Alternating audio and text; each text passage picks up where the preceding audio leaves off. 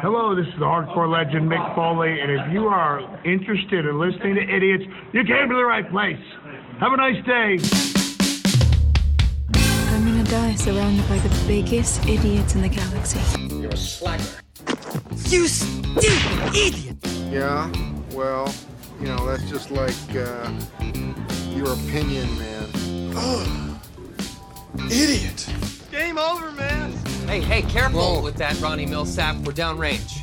What's the matter with you? feel like a Kentucky fried idiot. Oh, I'll take it from here, nurse. We're putting the band back together. Forget it. No way. We're on a mission from God. Gentlemen, Ciccolini here may talk like an idiot and look like an idiot, but don't let that fool you. He really is an idiot. I was going to spend the night assembling a Voyager, but this is holding my interest. Greetings, ladies and gentlemen, friends and fiends, and welcome to Free Range Idiocy, the podcast about everything, but, you know, mostly just the stuff we like. In this episode, uh, we're going to discuss something we came across by total accident a few weeks ago the absolute weirdness surrounding the variety of movies released in the year of our Lord, 1977. Welcome to episode 38 Close Encounters of the 77 Kind. My name is Todd, and with me, as always, is a man who is a basset hound, a cowboy hat, and a cool car away from his very own major motion picture. He is the Cledus Snow to my Bo Darville. We are eastbound and down. I give you the man they call Tim. Hello, brother. How we doing?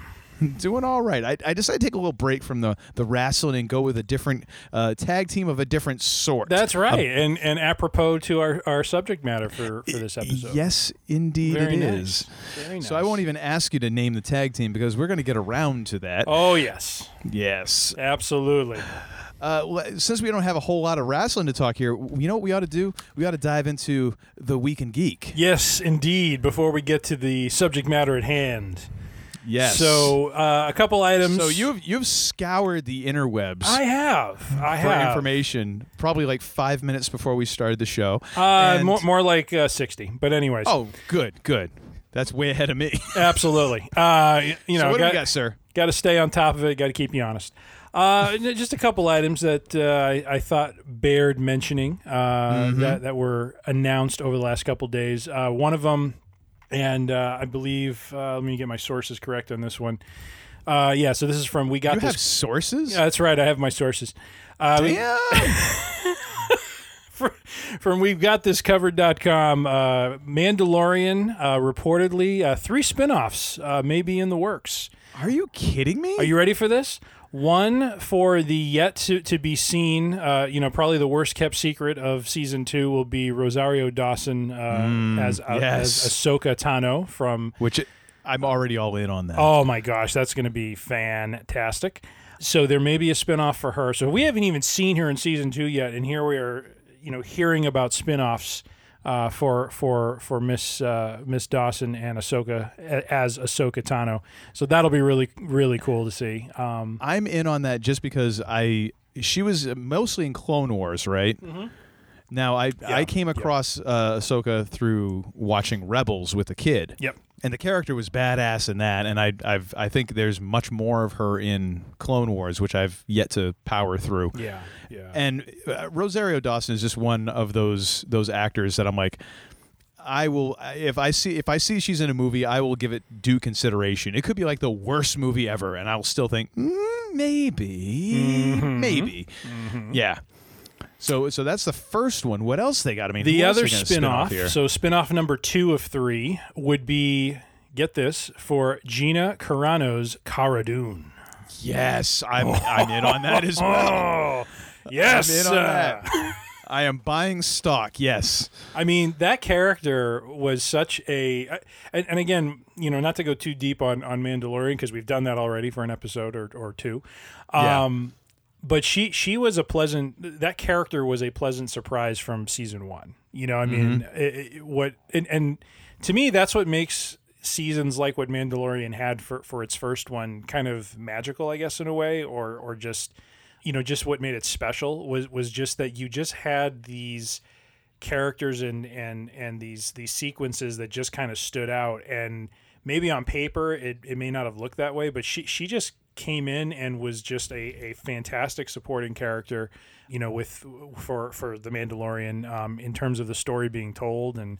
Um, definitely someone that you could totally see doing kind of a, a spin-off for because again the beauty of Mandalorian and uh, uh, and the the interest of of these the you know having spin-offs for these two characters is to explore you know more of the Star Wars universe outside of kind of the main Skywalker timeline, you know, or, or Mm. Skywalker, you know, kind of tale. And so I think that's that's fantastic. I think that'd be be very very cool to see that.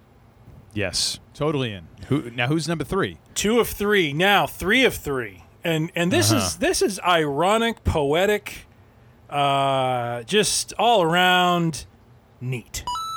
Oh, Finally, one. We finally, got one. Boba Fett is set I was to be say, is Dwayne Johnson somehow worming his way into this? Well, you, you know, The Rock may find his way because he, he's in everything. So, He- you know, he's, he he's now a part actually. owner of the XFL. So, uh, yes. Oh my gosh, which salvage is that from, from the hands of Vincent K. McMahon. So, yeah, bought it for bought it for a song. Although apparently there is there's some law, some litigation happening because I guess Vince's partners are like, hey, uh, we don't want you just dropping your drawers on this one. Like we'd like to get some money back. Make money, money, make money, money, money. yeah. And uh, apparently Vince was like, just get it out of here. Yep. Just get it out of here. It's a bad angle. yeah. You want it, pal? Here you go. Yeah. Yeah. So, So, okay, so as you were saying, sir. Yeah, yet another badly kept secret for season two. There, there is rumors, and, and I think it's if they're talking about this, it's probably confirmed that, that Boba Fett may be coming back in season two of The Mandalorian in some way, shape, or form. What? And with Temuera and Morrison playing him, uh, he's the actor who played uh, Jango Fett uh, in the prequels. Mm-hmm. And this will lead to a solo project for the iconic clone bounty hunter. He's no good to me dead. So that's cool. That's cool. So That- maybe we should have put a spoilery thing before this because you know if, if you didn't know No. Ahsoka Tano was coming for season two. Oh, and good lord! If you did, I mean, you you just don't care enough. That was everywhere. That was damn near everywhere. I mean, you couldn't avoid that. I mean, really. That's And and, yeah. and I'm gonna say the, the, the, the Boba Fett one. Let, let's let's treat that as a rumor because it it has it doesn't have the strength of the Ahsoka Tano you know you know uh, confirmation Yeah. news there. So well, that one's been shouted from the mountaintops. That's yeah. yeah yeah. Which let's be honest that that's gonna be a cool one on one if if you got the Mandalorian versus Boba Fett. that's gonna be pretty sweet. Yeah, and I mean all of those all of those are individually cool. Now the problem is there's there's a couple that I would love to see. I really wanted to I would love to get like a uh, an IG11 Baby Yoda uh, buddy Mhm. uh, buddy spin-off series. Uh, I think that would work as a sitcom. That'd be great. But in all in actual seriousness, and I can't remember the uh, uh, is it Bo-Katan? Uh, yes, yeah. The, Katee the Katee Sackhoff Sack- will be playing Bo Katan. Yep. I that's what I was hoping number three was going to be. I'll take Boba Fett, but I, I was really hoping for Bo Katan. I honestly, I, I don't know how I feel about it now. Now that we've seen them do something with, you know, seen them take what really would have been the Boba Fett, you know, series, I guess if you want to call it that, and and flipped Mhm. it into this Mandalorian series. I don't know that we need to see a Boba Fett one now. Yeah. Well, You know then what you know mean? what? You need to call up Kathy Kennedy. I know you got her number, and you just tell her, say, no, no, no, Boba Fett. That's like so twenty years ago. We need some Bo Katan. I think so. Uh, I- Starbuck, I- why not? Done, done, and done. Why not? I, I, I bet Miss Sackhoff could clear her schedule. I think so. I'd watch it. I mean, you know, when Disney comes a calling, you, you that's like E.F. Hutton back in the day. Like, huh? That's right. That's right. Yeah. I need money. So all good things there, sir. Wow, look at you. I mean, just uh, some positivity in the darkness well, of our time. As we do these, you know, as we've been doing these shows mo- for the most part every week, there there are tidbits like this that come out that we we never really talk about. And and it Mm. just I, I I I enjoy this new segment we've introduced here in season two of Free Range Idiocy. yes. Our own season two. I, I, Uh, I love how you keep bringing that up like it's a point of pride. Like somehow uh, uh, someone has uh, like approved us. That's right. I mean, we, we made It's it through that season one, sick and, and, That's and half our season we were living in a normal world, and the second half of our, our first season it's a pandemic world. So you know Yes. we're, we're we're pushing forward and making progress. Yeah, pretty much. It's sort of like, well, it's actually a lot like when we had an apartment together in college. for for the first few months, everything was vaguely clean. It was orderly. And then just the grease skids to hell after a little while, and, and it was just chaos and Yes. mayhem. And then when we moved out, you could see like where we had furniture because that that part of the carpet was clean and everything else was a totally different shade. The brightest parts of the carpet. yeah, that was what really woke me up. I was like, oh boy, I've been ah. walking around here in my bare feet. Well, that that and the fact we, we, we had the beer can Christmas tree up all year round. So That was classy. I will I will say forever that was classy. that is that is. Anyways, so what else? Do we have any more items here? In, in- Well, one, uh, you know, we, we are a bit of a hub for, for Battlestar Galactica, uh, all things Battlestar Galactica, and so I thought, uh, you know, why not why not bring up a little blurb when it comes out? Although this is going to be both informative and somewhat comedic in nature. Uh, so the Battlestar Battlestar Galactica chief gives an update on the upcoming Peacock series. This is from boundingintocomics.com. are we hearing from Tyrol? Uh, no, not that chief. Son Uh, I know, I know. Todd, Todd is jonesing for some some Chief Tyrol. Uh, unfortunately, this is not that. Chief Smash. Absolutely. Chief The, the Hulk is done by Aaron Douglas in space. that w- actually, that's a badass movie. I need to. s- hang on a minute. I got to write that down. Put it on the brainstorming list. Get get to writing that. I, I know you. I know you're writing some some screenplays here, my friend. Let's get that one Oh, rolling. I'm, I'm working on it. I'm All right. working on it. All right. Okay, so what's happening with the, with new BSG? Well, here here's what the and this is where the comedic part of this comes in. So um, this executive says that the uh, the series is progressing nicely. And makes a Okay. statement given to Deadline uh, saying uh, the the so it's president. coming out like this year. Sorry, what's that? It's coming out like this year. It's making progress. It's progressing. I mean, it's, got to be like what, progressive. it's- Well, well, no cast has been announced yet. oh, What what he basically uh, th- this this executive says is um, let's see it says NBCU's president of original content and direct to consumer Bill McGoldrick said. I have seen an outline that we're excited about. It's obviously a big undertaking, and we're aware of the importance of that IP, and we're being pretty deliberate, but it's progressing nicely. So, you know, when a statement starts with, I have seen an outline, I saw something scratched on a cocktail napkin. tells you about how far down the, the road they are. So we're gonna see this like 2023, 2024. It's I like, we'll- believe so, yes. We'll see like one of the Avatar movies before we see this. Is Mo- basically where most of at. the rest of this article is all quotes about how they want to do right by the you know the series that Ronald Moore did, and, and they, they have great concepts and so on and Is- so forth. But but not, I mean, it's really nothing of substance. It's just that someone saw an outline and they're feeling good and decided to put a press release out about it. So Is it too much to hope that someone just forgets this about uh, forgets all about this, and we just don't ever have to get more of this stuff? Because I'm just I'm so just waiting for them to goof this up. yep. Just waiting. Uh huh. I mean, th- this this is a hard one to undertake because you, you have such there was such a fan following from the series, and you know there's people on both sides of the fence when it came to how the series ended. You know, but but there there's a general recognition that that was just you know such a well done series by by Ronald Moore and. And uh, yeah, whoever takes this on, you know, I mean, Sam Esmail, he's got his work cut out for him. So I mean, it would almost be like someone saying, "Oh, they're going to make another Watchmen series." Like, "Oh, too cool." Uh, uh, you know, what's his face? Uh, shoot, I can't remember his name. But the guy who just did the Watchmen series that everyone thinks was like the most amazing thing ever. He's back, right? Uh, no, uh, Michael Bay is going to produce it. What? Is- Oh, and I love this at the end. Fans should remain cautiously optimistic in the meantime, as no real details are set in stone yet. Nobody will know anything of substance until casting details are officially announced. Well, So, yeah. And again, how far down the road are they really?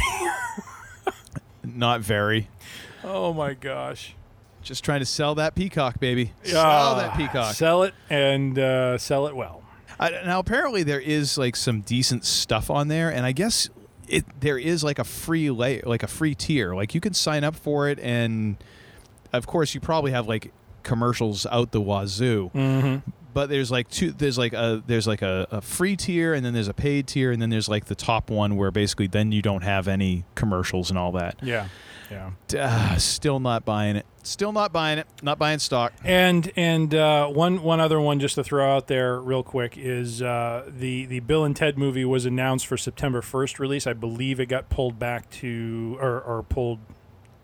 What would the right way of saying that be? Not pulled back, pulled forward. Pushback. Pushed forward to uh, August twenty eighth, I believe. Excellent! Whoa! I mean, actually, good news. Yeah. I was, I'm expecting them to say, "Oh no, we're it's going to be like Aug- uh, October 30th or something." Uh, no, no. I, I think they said Ah. uh, something like August 28th. So just a couple uh, items out there in the Week in Geek. We'll try to get some more Marvel, Marvel-y type stuff maybe for next time. Uh, there's a lot going on o- over there as well. Um, of course, with the pandemic going on right now, um, new new content is not abounding at this point, but Yeah, they already they already pushed a couple things back, and Yeah. and apparently apparently you know oh we fans are demanding the Black Widow movie go to video on demand. Well, you can demand all you want. It's about the same as me going and saying I want a million dollars for my bank. Yeah, yeah, go right ahead. well, Yell Mulan's going to heart's content. Yeah, but but I- I'll say this: Mulan's going to be an interesting experiment, right? Because they're they're saying you you they're they're going to release it first time release on Disney Plus, thirty dollars. Yep. So, if that actually does reasonable, maybe they got maybe they're onto something. I don't know. Well, I mean the the apparently the test balloon for all of this was Trolls World Tour when when they released that because wasn't that. Oh, that was because yeah, that was video on demand. You had to pay for it, and I guess it did all right. Yeah. And then Disney pushed out, um, uh, what was it? On Onward, the the Chris Pratt troll movie.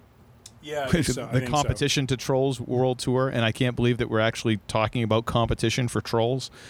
But anyway, the uh, and I guess that did pretty well, and then they pushed Hamilton, basically just a, more and more content. So yeah, I mean, I guess that this, uh, yeah, that would make sense to have like an in-app purchase, but But but no one's Yeah. no one's done the the thir- like thirty dollars yet. Like this is really going to be the test. I feel. yeah, Because that, to me, this is the only way they try to recoup any sort of money they could have made in, in the theaters by doing this. And if Yeah. it falls flat on its face, then you know that's the end of that. But if if Mulan does fairly well, then you start to plug in something like Black Widow, and Yeah. maybe you're onto something. You know, Yeah, and I guess I mean that makes sense. I just wonder how much of a I mean, do we really feel like Mulan? Well, then again, yeah, Mulan is going to make a bunch of money. It is because his kids are still home, and parents are running out of stuff to show, and you can't go to the theater. I mean, it, literally, like the, you're you're kind of people are exploring the outer edges of the the streaming platforms right now, mm-hmm. and kids, welcome to the 1980s. Let me show you Oh. some stuff. yeah, when you only had like 18 channels, oh my gosh, and that included cable. back in the day. Yeah. So, well, I mean, I, I guess okay. Yeah, I can see that. I can see that. That'll be interesting to see then how many of these movies that.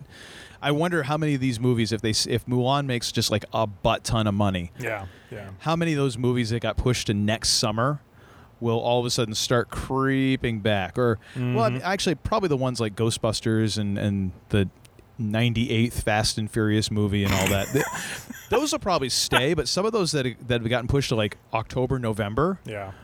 I bet those will those might come back towards the summer to try and Make money, money, make money, money, money. to try and get you know get before kids go back to school or well yeah however that works.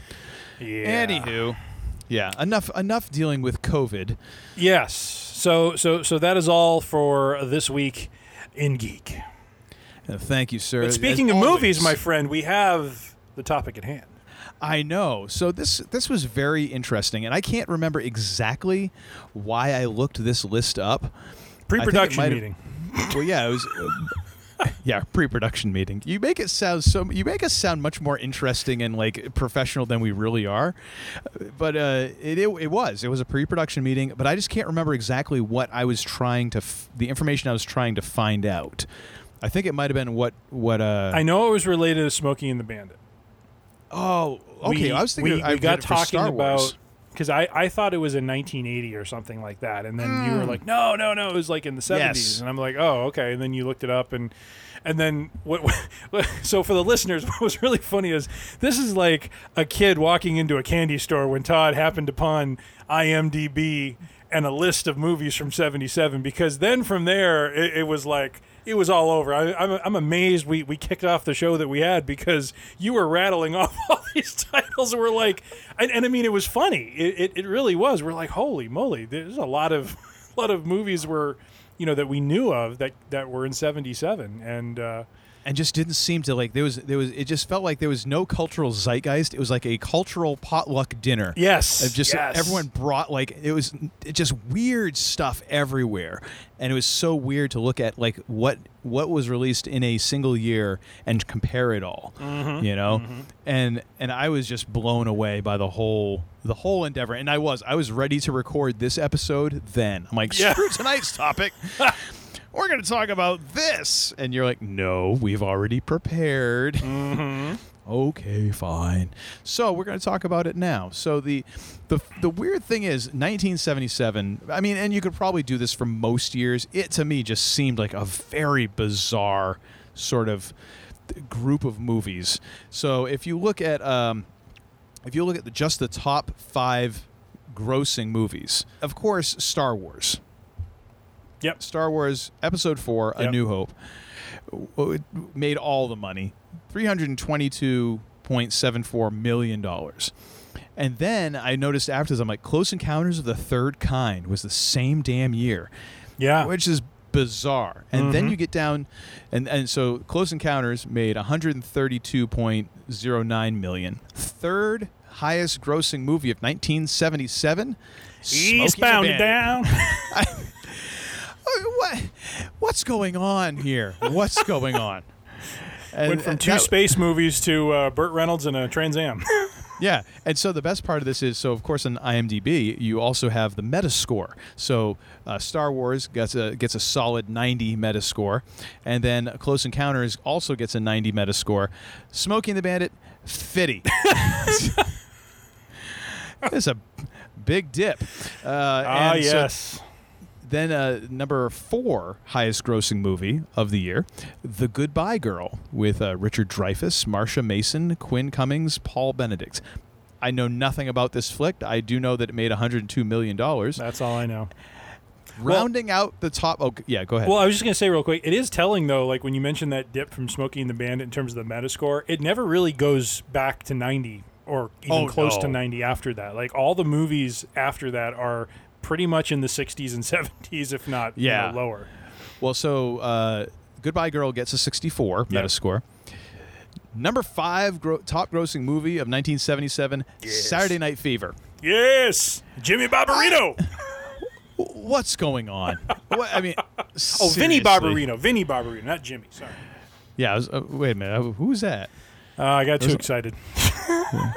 I'm surprised you didn't call him Horshack. Um, Mr. I still- Carter.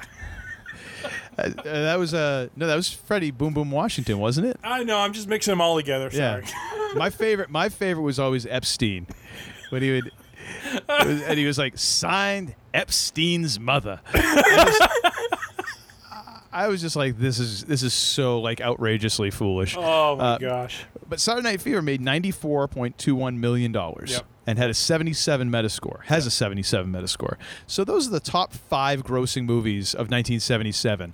Right there, I'm like, I this is bizarre. So we have to talk about this. Yeah. And and then even better is, uh, so that was also the year of the 49th Academy Awards. You have Rocky picking up the Academy Award for Best Picture.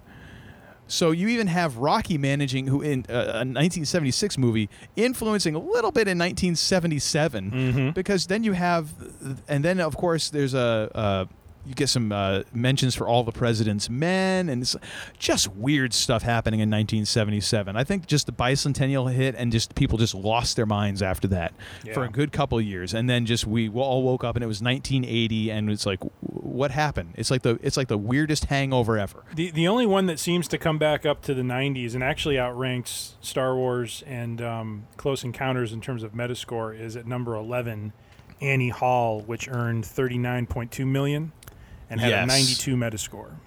So there's another list where it says uh, IMDb put this one together 50 movies from 1977 worth watching. They put Annie Hall at one and Star Wars at two. Then Close Encounters of the Third Kind was three. Saturday Night Fever is four. I, I can't take this this list seriously because I I don't see Smoking the Bandit on here anywhere. Hmm. And I and uh, wait, uh, so Spy Who Loved Me, Roger Moore, James Bond flick is on there. I'm still not seeing any Smoking the Bandit. So how can this possibly be a legitimate list? I ask you. I don't if know. there is no Smoking the Bandit. I don't know. It's just it's a false list. It's oh wait no, Smoking the Bandit at 37. You know what? That's just wrong. Ah, that's it. We are marching on IMDb headquarters tomorrow. That's right. And, And by if- well- marching, it's well, we will think about it and then we'll just go back Yeah, to bed. just mostly just pissing and moaning on the internet. Really, that's that's what I. It's not not a real big social movement, but it, you know, oh. We almost got going. So, anyways, so we're going to kind of just look through what some of our favorites of this very bizarre year are, and then what some of the weird stuff that you can really uncover when you start digging down. Because it seems like in '77, what what qualified as a movie for wide release Yeah. got a little shady. Just a, just a little shady. I like your analogy of a potluck. I mean, I'm I'm I'm going through this list. I'm just like there there is no like there, there there's no like straight line you can draw in terms of genre. You know what I mean? No. It's it is so No. all over the place. It's really incredible. And I mean, it's and and of course you have you have your favorites. Like there's the the Swedish meatballs, and there's the, the the meatloaf that's made by that one nice lady who you know is a fantastic cook. And but but then you very quickly after those run out, you start getting into your Jello molds, some of the cocktail weenies that you look at. You're like, those don't smell right. those don't smell right. I, I think that there there's botulism in Oh. that crock pot over there. I'm telling you, there is. Ah, the old botulism. That was a dented can special right there. Mm-hmm. So it's it yeah it's it's weird. It is a weird year. So uh, let's let's kind of talk a little bit here about what are your top five here. What's your top five movies from this list? And i- is the requirement that we have watched them? Is that is that the requirement? Um, you or, know, or is it just you're you're you're picking based on what you've read or heard? I- I'll be a, you know what I'll be a little bit looser on this one. I'll allow it. Okay. because quite honestly, this is not this is not a uh, uh, well, it's a show called Free Range Idiocy. So I'm gonna uh, yeah, you have latitude. Well, thank you. I mean, I, I actually ended up did watch. I, I have watched all these that I'm going to list. But do, do you want me to go from five to one or from one to five? It's your choice, sir. Deal or pick. All right. And, and are we going into depth on them or just? Uh, if just- you want to, you go right ahead. I, I again, this is this is a very interesting episode because this it literally came out of, wow, this is weird. Let's talk about this. Let's And talk that's about about as far as it got.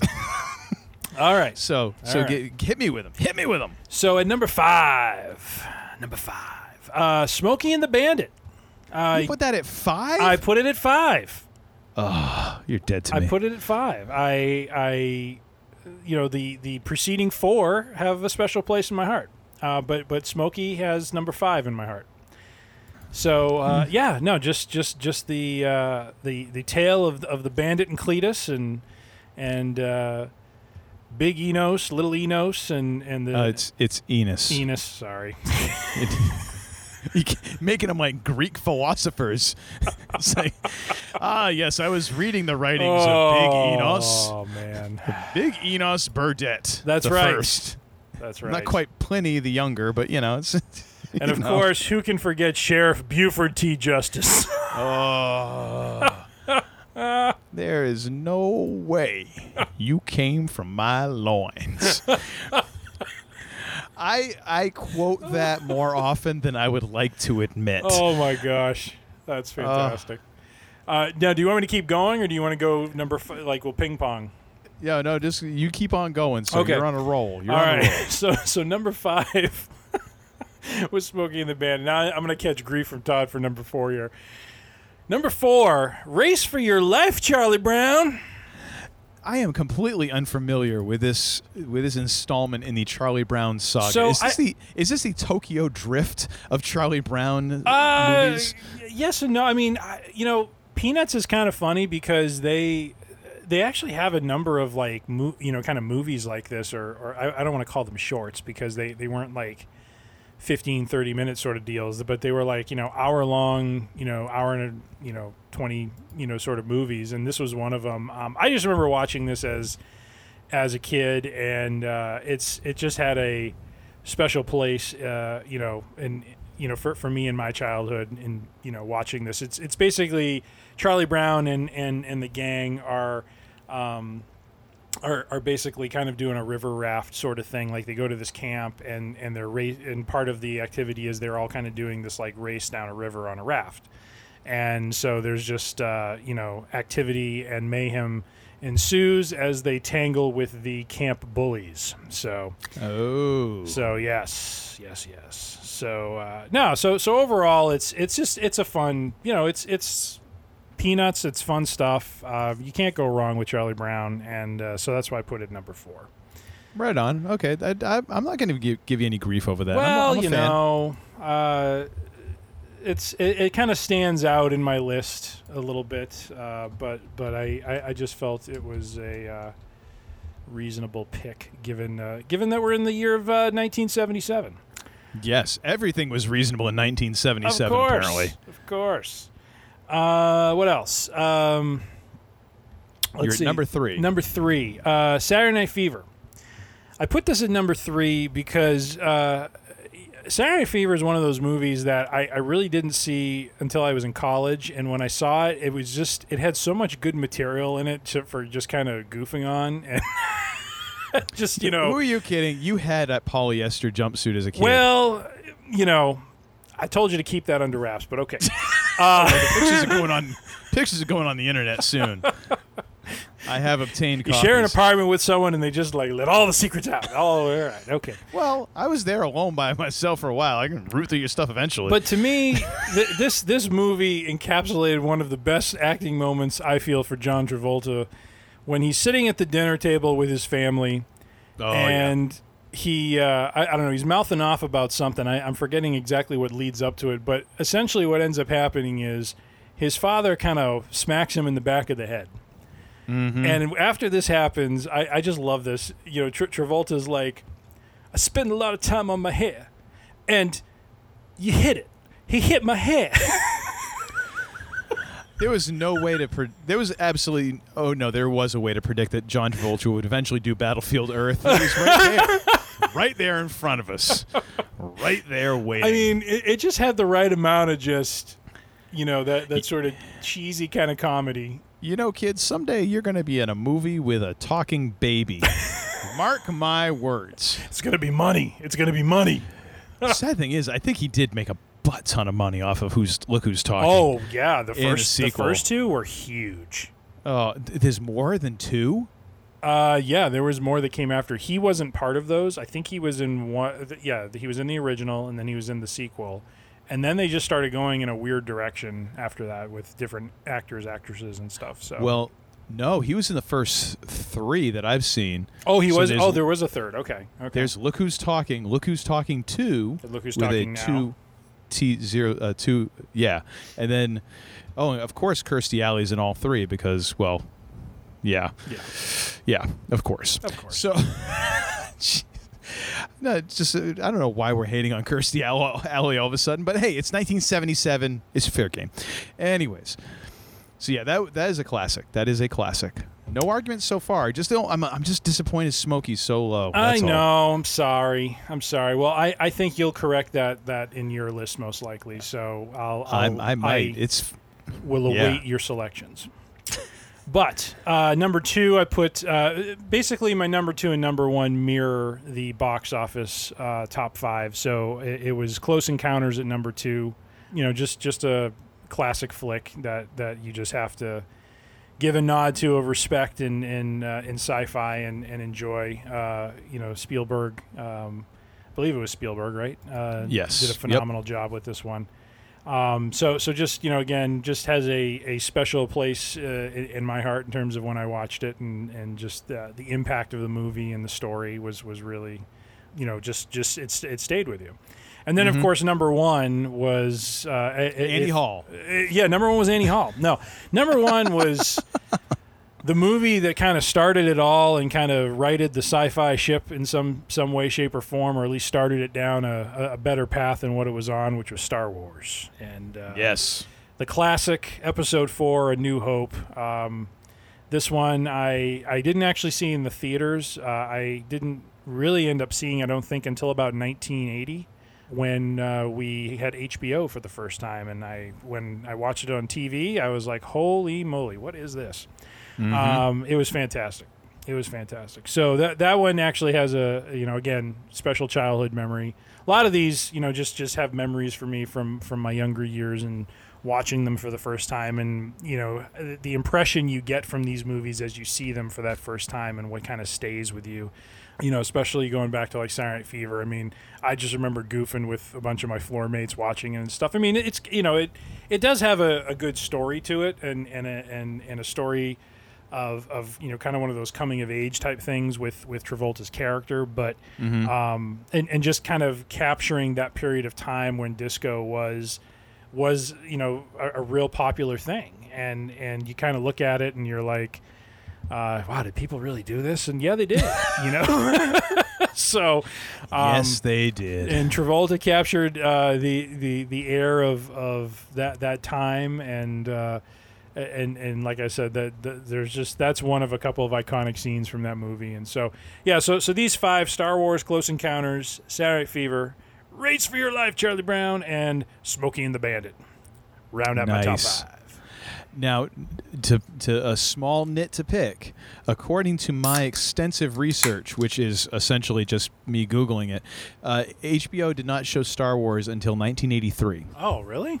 Which would line up for me because I distinctly remember that summer because I don't think I ever went outside, and I wouldn't have been able to watch it. I would have been four years old in 1980, so I would not have, I would not have watched that. Well, then I don't remember when I actually saw it then for the first time because I thought it was because I, I do remember going to the theater to see Empire, and I Mhm. had seen Star Wars before Empire, so maybe I did go to the theater. I don't know. I don't know. Anywho, Or you could just be getting old. I mean, I was only two years old when it actually came out in theaters, so that wasn't going to work going to see it. So Well, I mean, you could have. I mean, you'd you'd be remarkable if you remembered any of it. be disruptive as you you know what, but you know. Oh yeah. oh yeah. You would have had some serious hate by everyone in that theater. Quiet that kid down. Sounds Muzzle like sounds like one of the aliens. Oh my gosh. Yeah, Anyways. pretty much. Pretty much. uh, you sir, what are your top five from the year of seventy seven? well, sitting at number five is the Kentucky Fried Movie. now, the thing about this movie is, Oh man, I'll have to hear this. Go ahead. I remember, and I want to say I watched this on like USA Up All Night. You remember that back in the day, like Uh-huh. USA Network, and they would they would just show like craptastic movies. Oh yeah. late at night. Oh, yeah. And I just I I had a TV in my room because my parents just apparently I don't know. They were just like, well, I mean, hey, as long as as long as he gets to school, fine. so I would I've, I've, I've, I've had insomnia off and on my entire life for various reasons and times. And, and so I did go through this period where sometimes I would be, I just could not fall asleep. So I'd be watching just whatever was on. And mm-hmm. Mm-hmm. back when TV stations actually used to have a time when they would shut off and, and, you know, end program. This is the end of our broadcast day. Like that actually used to be a thing, you know? And then you'd have the few that would actually keep broadcasting later than that. I think I saw this on that, or I saw it somewhere. It was always on late at night, mostly because even in the edited form, I think that was the only time that they could an- air it because of standards and practices at the time. Mm-hmm, mm-hmm. But man, it was just, it was one of those bizarre movies that was like, it, it was just everywhere. Like it, it, I, it made it made almost no sense. But I remember laughing at it, even though it was one of those things that, even though I at the time I was young enough that I probably didn't get half the jokes. Yeah. but they were delivered in such a way that I I just laughed anyways. It was like it reminds me of when I when I think of the first one of the first comedy albums I ever bought Mhm. was I bought uh, Jackie Mason, The World According to Me. Mhm. And I listen to that album now because I still have I still have the vinyl copy that I got way back in the day. Yeah. And I listen to it now. I'm like, when I was listening to this when I was like, gosh, I was probably like somewhere between like 10 and 12. I have no idea why my parents thought, you know, didn't like even just give me a look of like, why does this kid want a Jackie Mason album? He has no idea who he is. And I remember there's this one, like the one side was entirely like taken up two thirds by this entire segment called Jews and Gentiles. Mm-hmm. And I, at the time, I'm like, I hadn't, I didn't, I had no idea what a Gentile was. and uh, I did, I didn't understand half of what he was saying, but it was the, the delivery was so Yeah, good yeah. uh, that I was rolling on the floor listening to this. And I feel like the Kentucky Fried Movie for me was the same sort of thing because when I'm watching it. Even you know, edited. I'm sure you know. You know how the hatchet job goes when they edit movies for TV. Oh, yeah, I'm yeah. I'm sure it made even less sense, but it was delivered in such a way, and it was just so out there that I was I just would laugh at it, and I t- I've I have not watched it in a long time, and I think it's one of those movies I didn't watch like beginning to end. I think I caught it in several different segments. In, in different watchings and rewatchings, but that one was always just a movie to me that uh, occasionally like a, a like a quote will come out and I'm like, oh, where did that come from? Oh, I know where it came from and it was just it's just a bizarre flick. Number four would be The Spy Who Loved Me. Uh, of course, Roger Moore, which was one of the weirder James Bonds. Yeah. You know, just one of the more oddball kind of James Bonds. But that was almost like a people talk about uh, Doctor Who, and you everyone has their doctor. If you're a Doctor Who fan, it was the doctor that you kind of got into when you first started watching it. Yep. And this Roger Moore was kind of my James Bond. Like he, that was the James Bond who was around when I was growing up, and that's who James Bond was.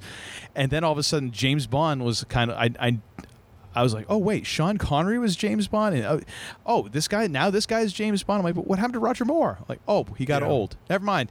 So I, did, I was not familiar with that, but of course, I believe this is the first uh, appearance of Jaws, Richard Kiel, Yes. Yes. And we we would get more of him in Moonraker. Mm-hmm. And oh my gosh, yeah. And actually, he was in a couple of them, wasn't he? More than two. Yeah, he, he was, and, and you know, just to quickly jump on what you were just kind of sharing, I, I'm in the same boat in terms of, of Roger Moore being kind of like the the he, he is what I associate to to James Bond. I kind of came. I, I mean, I don't know if you saw this on ABC or not, or or, or, or when you saw it, but ABC at, at kind of in the late '80s, early '90s, during the summer would just run James Bond movies. Um, I think it was on Mm. like on Sunday nights or something like that. And so I actually like you know sat and watched a bunch of those, um, you know, with with with my dad um, across the summer, and you know they they, they weren't. Ba- I mean they they were they were good movies, you know, and and and he was just he was just James Bond for me, you know, and and I think I probably saw this one as well, and I, I remember as a kid or as a teen just enjoying like you know just the. Uh, the different locations they would go to and stuff like that. It just Yeah. it, it was just kind of like opening up the world to you a little bit, you know, and like and and just in that Bond world, uh, you know, just all the lavish, you know, kind of exotic locations and stuff like that. So Well, yeah. There's no internet back then, so I mean that that was like, ooh. that was how you I've kind of saw that there are other places other than where you live. Yes. Yeah. wow. There's other places other than New Hampshire. yeah. Yes, there is, and that's a sad statement that you just made. I know. I know. Well, as a kid, Yeah. your worldview is kind of small until you start to experience, right?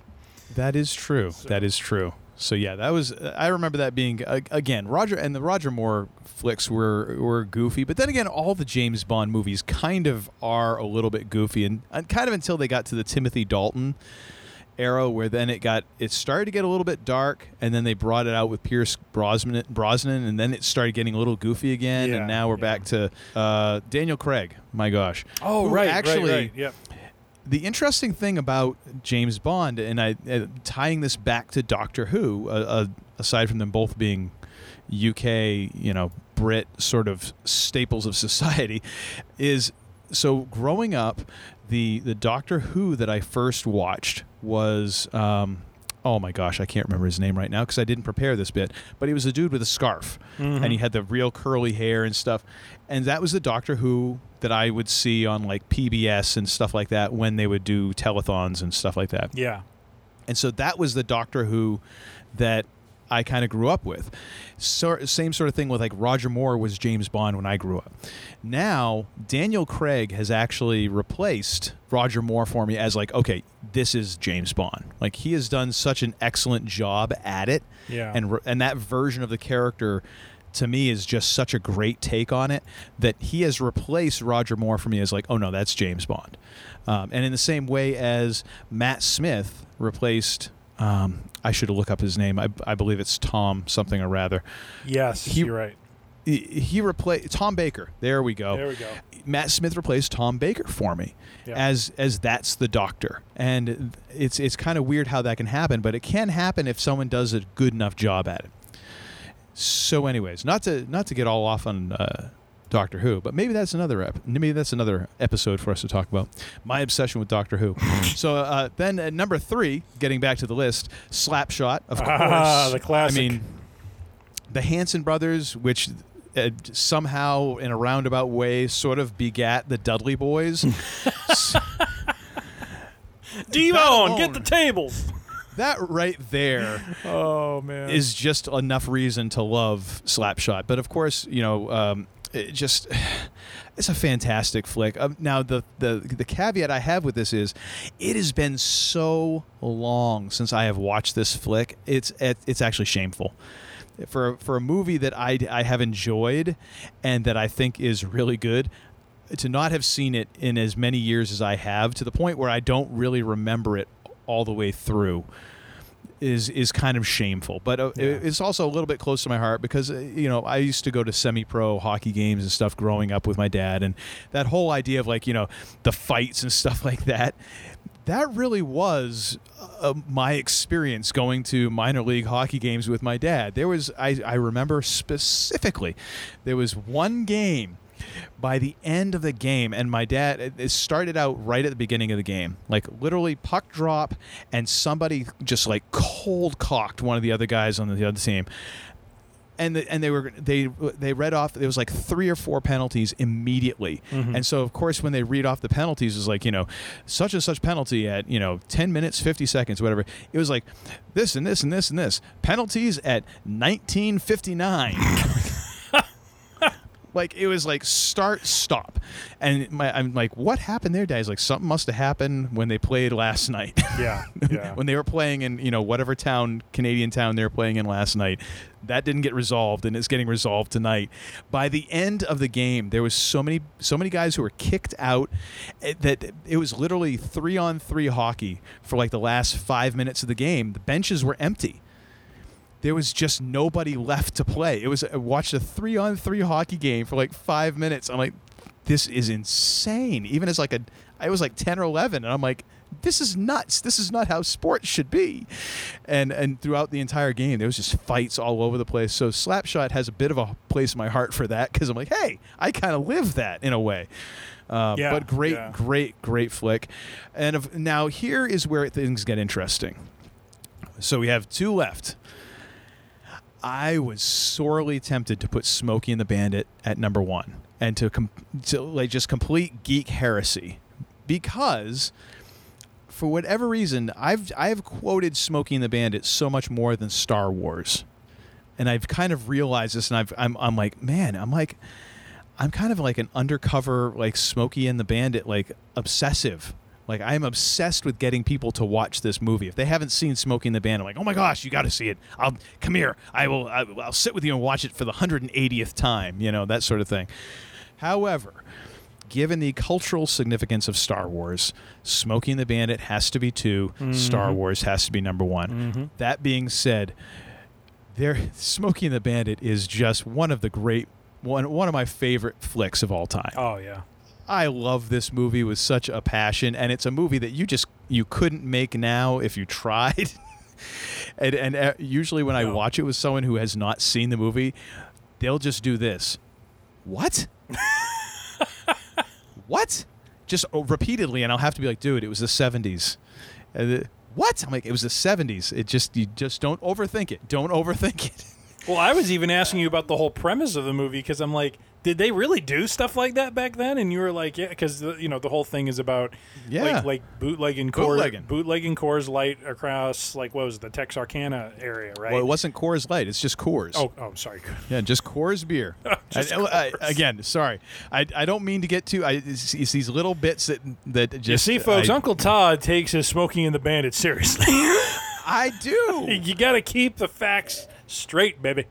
and it's and it's amazing that I've been gainfully employed my entire life as well. Just that being the case, I'm just as amazed by it as all of you are. Really. Oh man. but I just I love this movie and it's and it it is such a like wafer thin premise like we got to get the beer from here to here and is just perfect casting like Burt Reynolds born to be the bandit just that smarmy kind of cocksure kind of just uh, yep I'm just I am the I am my poop don't stink I'm a bad man and just but charming at the same time. And then even like Jerry Reed, brilliant pick for Snowman. Oh my gosh. Yeah. And and even Sally Field, who is I, I'm like I just. It's it's tough for me to just understand like Sally Field is like the love interest, I guess. But you watch this, it's like, such a sweetheart, and yet she's also sarcastic, and oh, it's just great. And then of course, uh, the great one as Buford T. Justice, Jackie Gleason. and I, to this day, I, I think if this is not taught in film school, it should be. The introduction of Buford T. Justice is so perfect. Yeah. Just the cop car rolling up and all the kids are there. They're trying to take the tires off of the off of the van and all or off of the car. They got got abandoned and you know, Sally Field's car that, you know, Bandit just picked her up from. Buford T. Justice rolls up, gets out of the car, and walks up to the front of the car, and his son comes over and just holds up his hand with his fingers apart for his son to place the cigarette in his fingers. And then he goes to, he goes to put it in his mouth and realizes it's the wrong way around and just does that eye roll and hands it back. And he makes his son like move the cigarette around puts it in his mouth lights the cigarette and then clicks the lighter shut. And right there I'm like you know almost everything you need to know about this character. Yeah, yeah. like wi- without him ever saying a line. And then by the time the scene is over then you're like oh now i totally get who this guy is. Yeah. it's brilliant. It's just absolutely brilliant. And he was just so phenomenal. And again it's a movie you can't make now. And star wars is there's not a lot else to say you know? No, And actually one no. one other thing. Bandit drops some philosophy on you in this movie. Like the scene where him and him and sally field him and frog are walking. Mm-hmm. And she and she's ta- asking him about you know stuff that she's interested in about Broadway and all that, and then he asks her about a bunch of stuff that he's interested in, which is all like country music stuff and Grand Ole Opry and all that, and they realize and they don't have you know they don't have that much in common. He's like you know. Sometimes how stupid you are depends on what part of the country you happen to be standing in at the time. and I thought about that. I'm like, that is such a great way to think about it. And Yeah. is actually like in so many other parts of this movie that are completely insensitive. Yeah. This is actually like a really good way to think about you know people that you don't know or aren't familiar with or you don't feel you have a lot in common with is like you know what if they're if they're here on my in my area or my area of expertise or geographically in my area or whatever yeah they might seem like they're a rube or something but you know what in where they're at if you put me there i'm the one who's going to look like the idiot i'm going to be the one who doesn't have a clue Yeah, yeah. you know so i'm like that's so cool that's in there and i just i love that scene uh, just for that Nice. so there you go there you have it Very that's nice. That's my Very top nice. five Very nice. so after this, though, we now get into, as as we are often wont to do, we we build up and then we pull down. The potpourri section of, of today's Oh, episode. yeah, we've now hit that section of the Jeopardy board, Oh my gosh. Just to the right of potent potables. Yes. We are uh, Yes. we are now into what are the what are what were some of the surprises that you found in going down the list here? Oh, good lord. Yeah. Oh, it's gonna get scary. Uh, so I, I'll be honest. Some of the ones I pulled were were just I don't know, just based on the title alone because it just made me. oh, those are all of mine, so don't feel bad at all. Oh, okay, good, good. So, uh, so just want me to run through it? Oh yes, please. Okay, so and and we're not really ranking these from one to five because let's be honest, these are just you know polls, uh, kind of. They're, Uh, they're all number five. yes, yes. uh, so so basically, the first one I have here is Gol. Uh, if I can say it right, Golgo thirteen assignment Kowloon. Um, I picked this one uh, as as I mentioned in our pre-production meeting, based on uh, the fact that I actually played a back in the uh, late '80s. Nintendo was huge, and there was a game called Golgo 13. Uh, I, I think the character was based on a comic. I thought, but this movie apparently is a live-action incarnation of, of this character, and so I just thought it really funny that something that I you know played or came to understand or know about in back in the late 80s was actually a movie in this in 77 so so Hmm. i just pulled this out as a uh huh, interesting so um that that was that was the first one i had Now the thing that I have to I have to confess this because it is absolutely bizarre and stupid on my part. I feel sometimes I give you a bit of a hard time, and so I need to I need to show that how just how dumb I am. Oh oh wait no that's what I do every. Anyways, just stop it. I looked at this. I looked at the list, and as I read it really quick, I thought it said Gigolo 13 assignment Kowloon, and I had a complete other movie in my oh, mind. oh boy and I and I immediately had questions because I'm like, okay, is this the thirteenth Gigolo movie, or is that like his title, like, hey, I'm Gigolo 13, sort of like you know James Bond 007. he behaves like gigolo 13 Okay, well then maybe just maybe it was just misnamed, and I don't know, but uh. I I saw that and I was like, oh, this is going to be interesting. yeah yeah Then I went actually read it for real. I was I was I got to be honest, I was disappointed. Yeah. So pull that one out just as a, a pull from from my past, but without having ever seen the movie and really understanding anything about it. It was just kind of a shock to see that name as a movie in seventy seven. Next Somehow one I don't think it's on I don't think it's on Blu-ray. No, no, I don't think so either. Uh, next one is uh, Sinbad and the Eye of the Tiger, and I picked this out mainly because this just sounds like something from like the '80s or early '90s. You know, Yeah. Uh, where where it's like you you have you know Sinbad the comedian and Eye of the Tiger from the Rock Oh. sort of thing. Yes. I would have watched that movie. Hell, I, you know what? I'd watch that movie now. But I, actually. I I will tell you this, and, and you will be you will be surprised as well. As I was as I was looking through the cast, uh, there is one Jane Seymour who was part of the cast of, of, of this film. So wow. none of the other names really uh, I recognize, but Jane Seymour I do, and so she was part of this movie. That must have been an early career movie for her. Yes, I think so. Uh, Okay. The the short description is Sinbad the sailor sails to deliver a cursed prince to a dangerous island in the face of deadly opposition from a powerful witch.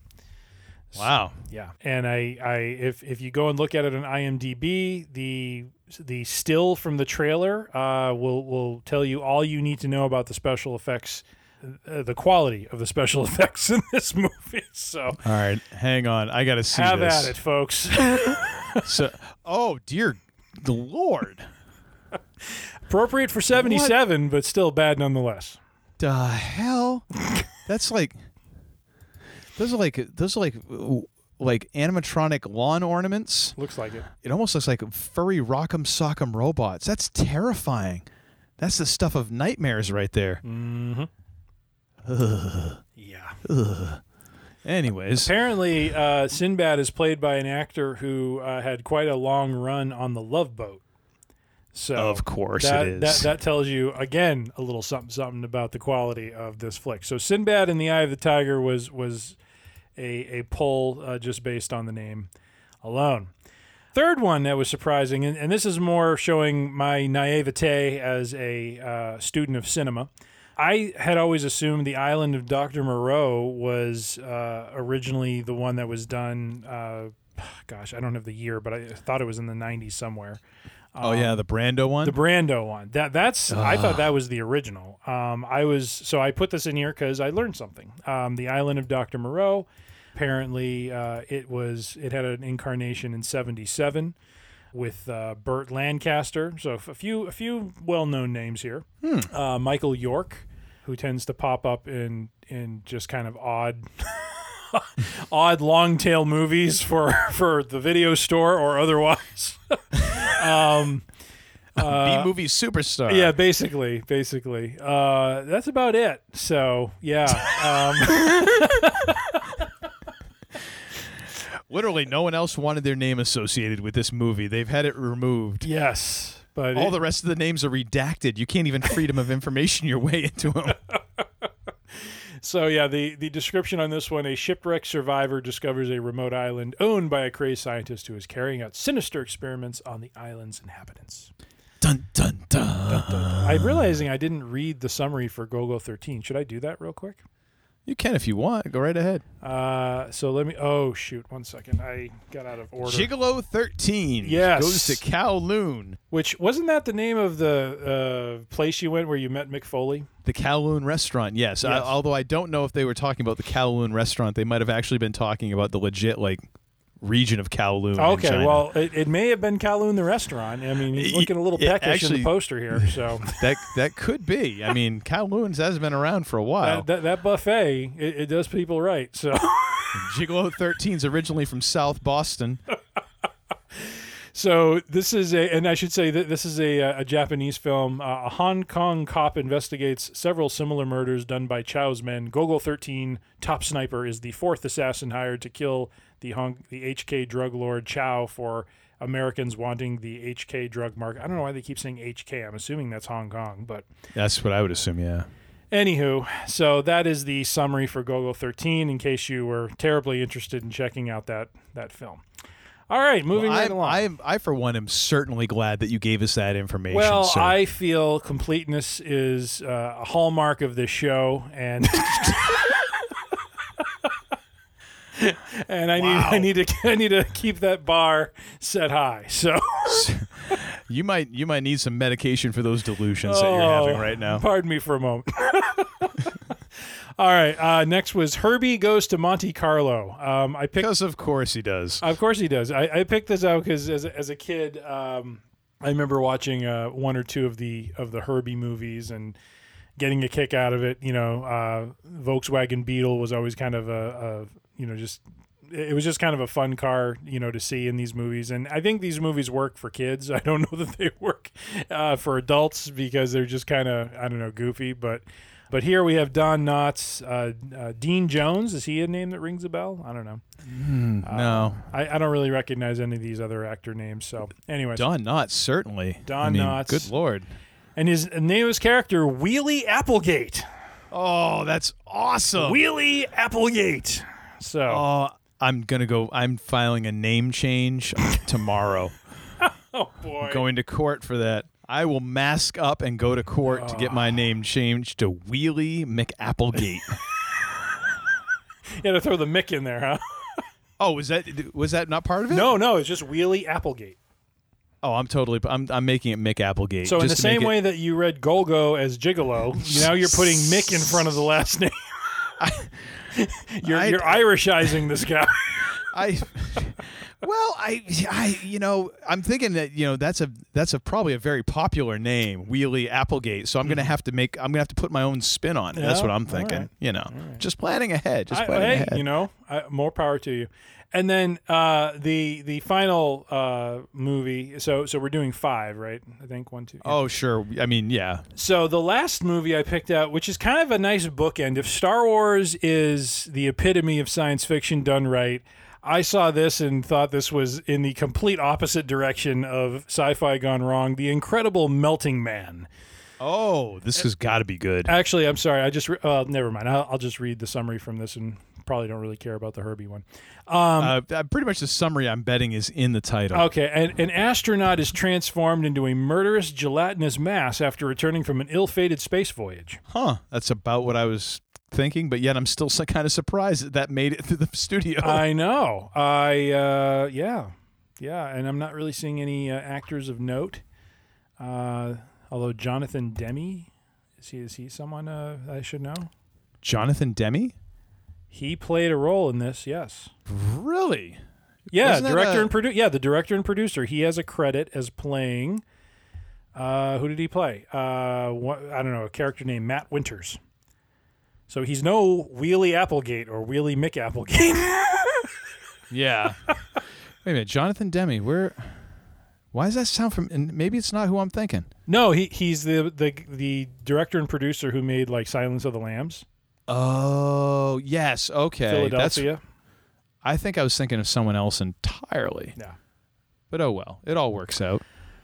So yes, and if if you look at the IMDb, uh, you can see from some of the photos that the uh, again quality special effects were Oh, something yeah. else, baby.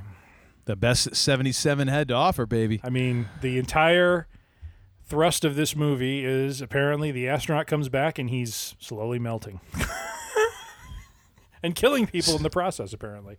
Sounds about right. Oh my gosh. So that that that is, those were my surprises. I, I was just like, "Holy moly." The these all kind of surprised me in in different ways. Uh, some triggering memories from video games to some sort of combination of Sinbad the comedian and Rocky uh, to the Island of Dr. Moreau to Herbie and finally the Incredible Melting Man. Yeah, It's a, it's a night. You know what? It's a it's a story and it's a it's a journey in and of itself, right there. It is. It is. So th- my list is uh, bizarre. I, I again, I also went with names. Oh boy. and I, I did. I kind of worked my way down the list a little bit. This one, though, I am just. It's so it's so bizarre, and now I'm actually looking at it a little bit. I'm kind of ashamed, but at the same time, I'm not really. So this one's called Wanda, the Wicked Warden. Oh dear lord. Ah, yes, and apparently the the original name was Greta Haus Uni Manor. Uh, I'm guessing a German flick to to start off with, and I'm now realizing it, it's a drama horror movie that is is rated X, but I'm thinking it's not a full blown adult film, so I'm still going to count it. uh, Can we get a ruling? it it might be it might have gotten X for like violence and stuff because it's it's looking like it's pretty pretty weird. Uh, so a desperate young woman goes undercover to infiltrate the brutal warden Ilsa's mental health facility for the sexually deviant for sexually deviant women after the mysterious disappearance of her sister. Again, I I just went on the title for this and now I'm reading this for the first time. Oh boy. This movie looks shady. Shady, shady, shady. Oh boy. Oh boy, yeah. Oh no, this is. And so there's no one of any note in this, uh, except there's a there's a guy whose whose name's Eric Falk. I'm like, hey, maybe it's Peter Falk's uh, brother. Uh, I doubt it though. I, I sincerely doubt that he would be caught in a movie of this ilk. Yeah. So let's let's move right along. Oh boy. And and we will get into semi tough, and this one actually has like people you'd know, uh, but when you when you read the actual the actual summary, it's a little it gets real shady. So we've got Burt Reynolds, Kris Kristofferson, Uh-huh. and we've got uh, who else we got in this? Uh, Carl Weathers. Ah, Mendo. Exactly. We have Brian Dennehy. They all hate you. Now, so this has got like proper proper actors. This is, you know, uh, yeah. So a three-way friendship between two free-spirited professional football players and the owner's daughter becomes compromised when two of them become romantically involved. Huh? Yeah. boy. It- I Boy, I, I'm noticing a trend with these. I again, dude, I did I just picked these out by the name. And now I'm seeing these. I'm like, uh, what? The, what is going on here? Hey, one Oh. one cast member of note, Robert Preston. Uh, Yes. he played Centauri in The Last Starfighter. Yes. Oh, dude, he was born in uh in in Massachusetts. Mm-hmm. Wow. So you And got he was in the Music Man. ah, there we go. Wow. That's wow. That's right. I okay, and that dude looks familiar. So there, there is a connection to somewhat of my childhood because I I remember loving me some Last Starfighter. Mm-hmm. This movie though, oof. I'm gonna guess. The the, the movie poster is interesting. oh yeah, I'm seeing that now for the first time. what the? I mean, just the creepiness of those of the of the poster is what is really like. Forget the girls, like Burt and Kris. I, I don't know what's going on there. Actually, they've got that for they've got that same look that my cat gets when it goes to the vet and gets its temperature taken. Anyways, this is let's let's move on, shall we? Oh great! I'm thinking now. I'm seeing the title of. I'm seeing the poster of this one too. Oh man, what's going on which, here? which one are we talking about? All right, so next one up on my list was Sextet. Because I actually I read the, the the I read the blurb on this one and I was like this is bizarre and then I also saw the people who are in it. Now I'm seeing the poster I'm like what the hell. Anyways, so on the day of her oh wedding my to her gosh. sixth husband, a glamorous silver screen ah. sex symbol is asked to intervene in a political dispute between nations which leads to chaos. Now Oh my gosh. who who came up with this premise and how much cocaine was involved is what I want to know. I am guessing a lot. So this oh one stars Gosh. That's too funny. Mae West, but then we get Timothy Dalton Ah, one of the Bonds. and Dom DeLuise. Oh my gosh. We also have Tony Curtis, Ringo Starr, George Hamilton, Alice Cooper, Wow. Keith Moon, Regis Philbin, ladies and gentlemen. Regis Philbin, recently departed. Regis Philbin was in this movie. I'm not even going to get into the full cast, but just the idea that Mae West is intervening in a political dispute between nations, I was like, uh, okay, yeah, this is this is 1977, and of course Dom DeLuise is included because of, of it's the 1970s. Dom DeLuise had to be in like every third movie. I'm pretty sure it was a union rule. Todd has that on good authority. All right. So now here's the oth- here's another one. Uh, this one's gonna this one's gonna redeem me here, right here. Oh, this is we're, now we're we're pulling out of the gutter, and uh, are, are we sure? we're heading into a drainage ditch. So uh, this one's called the Great Smokey Roadblock, which. Now it's good to know that this trend of like when a certain type of movie seems like it's going to be a good idea, there's usually like three or four of them that all happen in rapid succession. You know, you like you have like Deep Impact and Armageddon because asteroids were really big one year. You know that weird thing. Well, apparently, Smokey and the Bandit was the successful trucker movie, and instead, uh, uh, the Great Smokey Roadblock got pushed a little further down.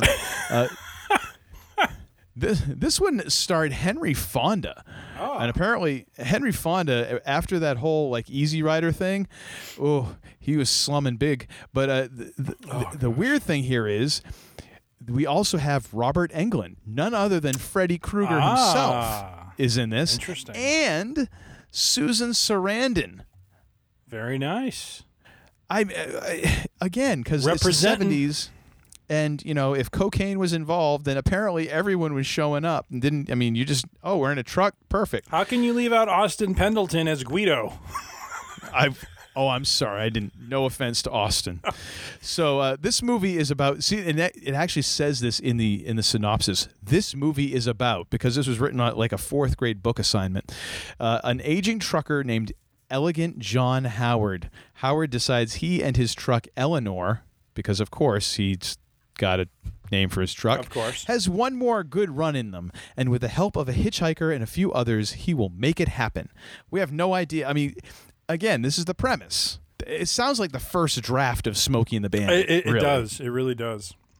Oh, that's Although I got to say, the movie poster, um, an improvement from the last couple we've seen. Well, yeah. Oh, All right. that's hysterical. So now we come to the last one Breaker Breaker. And for those of you wondering, that is two words, two exclamation points. And again, because we got to have another truck driving movie, uh, a truck driver, not, not a name or anything, just truck driver searches for his brother who has disappeared in a town run by a corrupt judge. Ah. Starring none other than Chuck Norris. Oh, there we go. Very nice. You have redeemed yourself, sir. The movie poster for this one is fantastic. I I want to get a copy of this and I want to hang it in my bedroom and I will promptly get divorced if I were to Was there a fascination with 18 wheelers back in 77?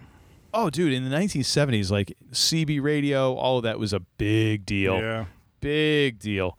So who else was in this craptastic? Th- you see, now you always know it's a great movie when like you get past the first two actors and then everyone else doesn't even have a profile photo. Yeah. Like, oh the- yeah. Yeah. We have Chuck Norris, George Murdock, and a bunch of people who don't want anyone to know what they look like. Guessing. Oh, interesting. Oh, oh, oh, oh. Hold on a second. You'll you'll What? find this funny. I, I looked at one of the characters, uh, George Uh-huh. Murdock. Yes. He played, uh, or sorry, he performed in Star Trek V: The Final Frontier. What? He did. Let, let, let me see if I can find it so we can figure out what he was exactly. Uh, one moment. And then there's there's one other one I got to tell you that you're going to find hysterical. Oh, he was in Star Trek: The Next Generation as Admiral J.P. Hanson in The Best of Both Worlds Part One and Two. Uh, can we get Jimmy Dice on the phone so we can actually find out what that episode's about? Oh, Best of Both Worlds. That's the one where Picard becomes uh, Lo- Locutus of Borg. Wow. So he he was he was the admiral in that one. He was the one I think. Um, And it wasn't it Locutus? yeah, it's probably Locutus. Sorry. That's all right. Uh, I mean, I know, I know you learned English as a fourth language. It's okay. Can't hit a thousand all the time. Uh, Star Trek Five: uh, The Final Frontier. He uh, was God apparently. Alrighty, one hell of a screw- screen credit there. But the one I thought you'd find really funny is he actually is credited in '99 as Doctor Salik in Battlestar Galactica: The Second Coming, what? Oh, okay. So yeah, the, the Richard Hatch. the Richard Hatch project that never quite Project. took off. wow. So just just going a little deep geek on there. Uh, just just checked in on that guy because he looked familiar, and uh, yeah. So so the judge in this movie, uh, he he's you know he's got some sci-fi roots. right on. Oh, and actually, just to follow up on my and another thing from last week. Yes. Uh, I was watching. I was watching Longmire because, of course, that's my new obsession. And uh, what was his name? Uh, Fisk, Commander Fisk, or Colonel Fisk, whatever. He was the Cain's first officer, Yes. executive officer. Yep. He was in Longmire. I was like, alrighty, that I did not see that coming. And he and he played another character that was slimy, which was just great. I was like, I could watch that guy play slimy characters all day long. It was fantastic. All right, so this has been our our journey through 1977. Do you have any closing thoughts, or do you just want to go bleach the inside of your skull like well, I do? Well, the first right question now? I wanted to ask is how how clean are you feeling right I, oh, Because you're because a couple of your the first two I the first did two not- from your list were hysterical. I mean, I, I was I- crying on this and laughing so hard when I, I did not choose well. I uh, I feel I feel hor- I feel like I need a shower. Honestly, I was gonna say. I'm ashamed of myself. Really. Oh, those were oh, those were hysterical. Oh my gosh. I, in Wow. my own defense, I just was picking names, and then the semi-tough one, I did not look at the poster, and oh, and then it just, it just snowballed from there. It was just horrible, Hey, horrible. admittedly, I did the same. I mean, I picked Sinbad in the Eye of the Tiger solely based on the name, and uh, not really until we got to talking about it did I look at the IMDb page to see uh, how how quality those special effects look. Or the Yeah, the- but the you didn't get bit in the ass three times. You look like a deviant. I don't know. I think I think the wrap up on this one is is uh, you know kind of the way you introed it. Seventy seven was an eclectic year, and and we we just scratched the surface. And there's a lot of other films in there where you're just like, whoa, Nelly. So, in a word, cocaine. That's- possibly, possibly. I, I think that might explain just bicentennial the year before, lots of cocaine and bell bottoms. Yeah. Just drove everybody just crazy for a couple of years. Yeah. That's my that's my only explanation, and I'm sticking with it. And another thing. All right. So, what do you got for and another thing this week, sir? Uh, my end, another thing uh, is not terribly new or um, you know so- something groundbreaking uh, for for for the listeners, but it is uh, just a, a favorite uh, movie of mine from 2010, uh, and I, I bring it up only because. While I was on vacation this week, I was uh, on the Netflix checking some things out in the evening, and and uh, you know the, the the Social Network is a movie when it came out in 2010 um, not just a a movie about the. I, I mean, the, the the thrust of it is it's it's about the beginning of Facebook, um, and and Mark Zuckerberg's journey to to creating it and what kind of happened along the way. But it was also just a very artistic movie. Um, you know, the between the music, um, which was uh, from Trent Reznor and Atticus Ross. I think that was the first.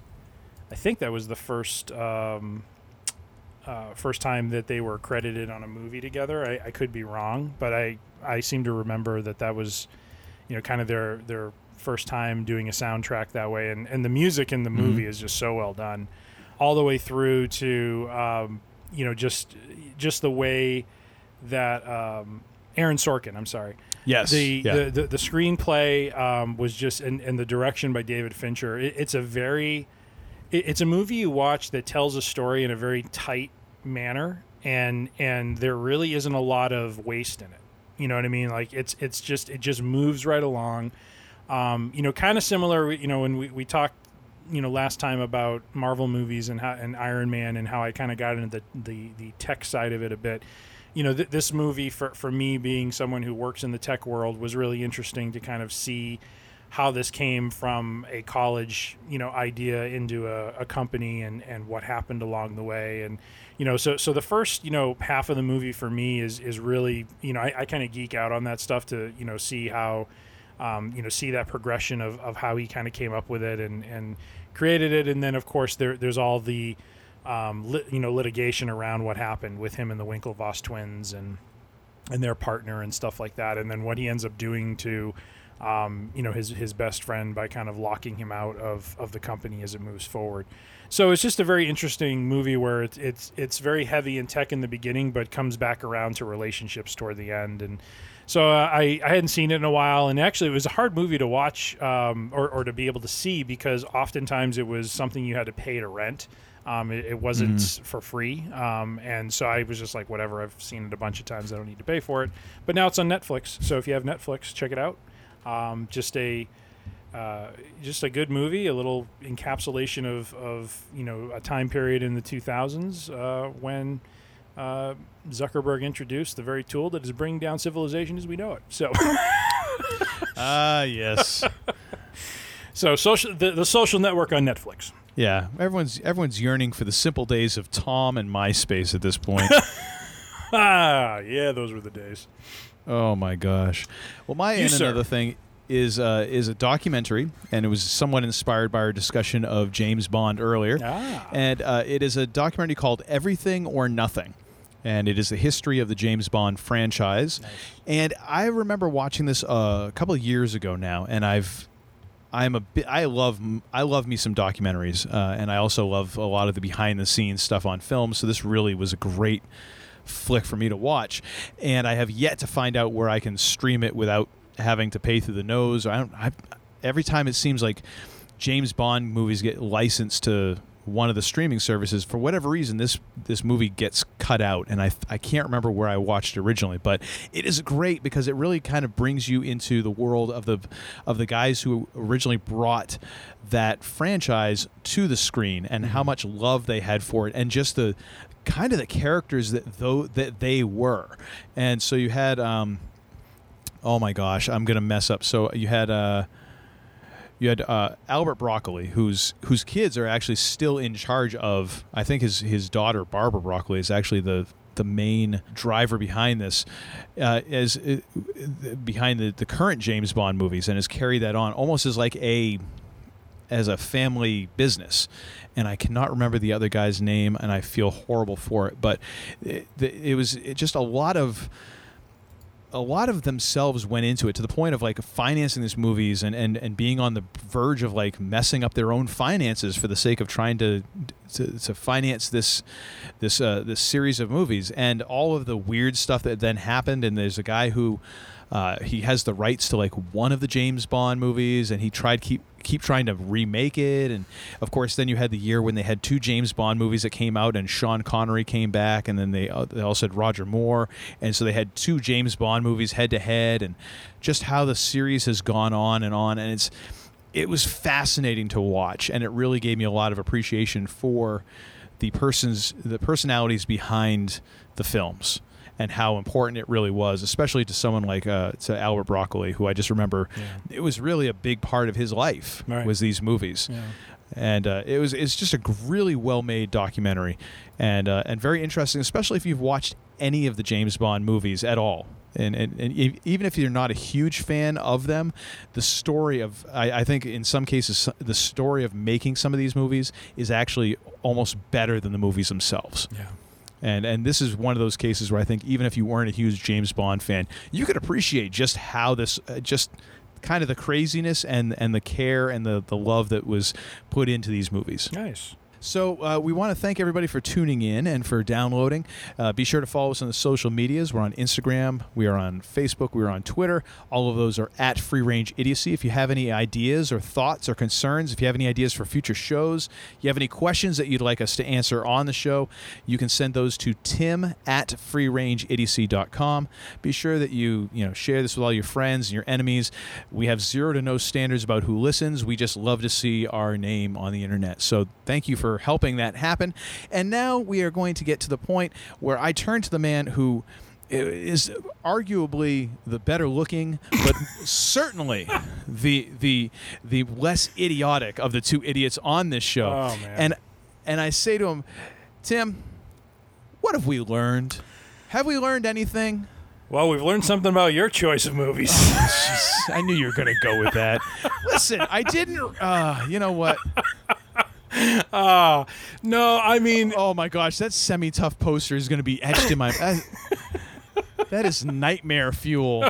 Oh, No, I, I, I think uh, you know this this journey in, into the Wayback Machine, back to '77, to, to have a look at, at the, the films of that time, to see uh, in, in your in, in your words, my friend, and, and an apropos description, a potluck of sorts of all sorts of genres and styles and uh, quality of special effects, both both poor and really really poor. yeah. you know where it, we're at a point in the pandemic where uh, you know as, as, as we look forward in entertainment there's going to start to be a bit of a dry spell for new stuff and so you know looking back you know whether it's in the 90s the 80s the 70s or further you know good flicks all around uh, that that we can go back to see some classics uh, see what once was and, and and how it transformed into now you know i think uh, you know, seeing how Star Wars had an impact on on on sci-fi and and special effects, and you know, a, n- a number of you know levels uh, where it, it improved uh, filmmaking overall. You know, just just to see its impact and, and to see what it once was, and then how how, how the movies have, have grown from that. Um, you know, moving forward into. Uh, in, into into more elaborate productions and and and uh, and great stories. So, uh, you know, I, I, I think looking back, we we just uh, you know we can find some some some gems, some diamonds in the rough. Um, you may want to consult Todd some- on a couple of his. and then you find some turds in the punch bowl. basically so yeah, so I, I, I- feel like this this this was a fun exercise. This this was a a, a, a fun look at, at a year where uh, you know just, just the movies were kind of all over the map and, and, and we found some good stuff and I, I I don't know about you but I think we should come back and do this again at some point different year You know, I think we ought to do a commentary of Herbie Goes to Monte Carlo. That's what I think. oh boy Do you think that's even streaming anywhere? I mean, at all? I maybe mean, Disney Plus because I thought Herbie was a Disney property but I think you might have to go back all the way back to like VHS to find that. quite possibly quite possibly Uh, that's my new thing. But on that note, as Yes. we as we like to end uh, most of our shows, uh, or most if not all of our shows, be be kind to one another, be safe, uh, stay healthy, and uh, above all else, uh, just because we we we've got to pay the bills, hit the lights on the way out. It's like I picked the wrong week to quit drinking. I beg your pardon. What did you say? You're such a disappointing pair. I prayed so hard for you. Get out. And don't come back until you've redeemed yourselves. So say we all. I mean, that really got out of hand fast. I swear I did not look at some of those posters. I didn't read the fine print. I had no idea.